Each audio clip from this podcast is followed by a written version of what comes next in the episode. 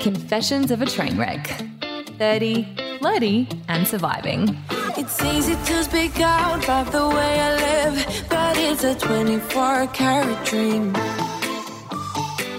No supermodel in my dirty jeans, but in my 24 inches heels. Hello, my loves. Happy Friday Eve, and welcome to Thirsty Thursdays. And whether you're thirsty for the latest news, the hottest gossip, or let's be honest, you're just thirsty for a drink, I've got you covered with my weekly roundup of some of my favorite train wreck news for the week. Because it is Friday Eve after all. Now, first up, if you're single and losing faith in dating apps, I have a story that will help you regain your faith in love and set the standard for what you should be settling for. Now, a single Sydney man has sent one of his hinge matches a 10 page PowerPoint presentation outlining a few reasons why she should go on a date with him. And the presentation features photos, descriptions, and even blurbs. Maddie is the lucky lady in question who posted a video to her TikTok explaining the entire scenario, which, by the way, has had over 100,000 views. And she has also confirmed that she's accepted the date, but no further updates have been given as to whether or not she's been on the date. Have a listen. Just note that she has put the trending voice filter over her own voice. So please move past that and just focus on how much of a catch this guy really sounds. Basically, what I said to him, I was like, look, I'm ready to pamphlet. Like, I'm going to need an info pack before, like, you try and convince me to go out on a date with you. And he was like, no, like 100%, like, give me your email address. And I was like, okay, like, for real, like, it's going to be even better if you can create, like, a PowerPoint presentation for me. This man created me a 10 point PowerPoint slide of why I should go on a date with him. Look at this effort. Among his many attributes, he's six foot two, a great cook, good at cuddling, loves his job, loves a night out, and has a sense of humor.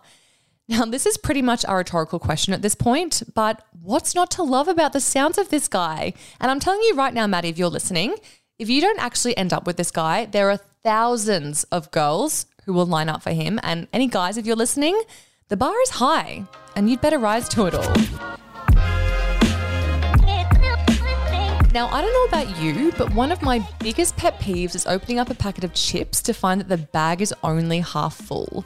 But it's just been revealed there's an actual reason for this. Have a listen. Why is it only half full or maybe two thirds full? Why do they do that? Are they trying to mislead us? That's a big theory a lot of people have, that they're trying to make you think you're getting more food than you really are. They actually have an industry term called slack fill that explains the reason behind that. This information has been released after a series of lawsuits were filed by outraged snackers who were so rocked by their half empty chip packets.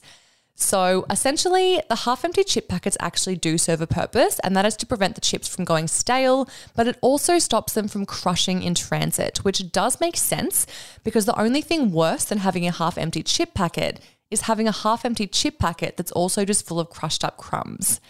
So before you let Hanger get the best of you and go and file a lawsuit with Doritos, just remember things could be worse. They could be stale. And finally, just when you thought the perfect job didn't exist, you can get paid $1,000 to eat a cheese board before you go to bed. Yes, you did hear that right, because a mattress company is seeking five people to participate in a study to address once and for all the commonly held belief that eating cheese and dairy products before you go to bed can give you nightmares. Now, the study is said to last for around three months, and the five chosen dairy dreamers will be asked to track their sleep and provide written evaluations of their sleep quality, energy level throughout the day, and reports on dreams and nightmares after consuming various cheese products before going to sleep. Now, I will put it on the record and say, I don't care what kind of scary, messed up dreams I have.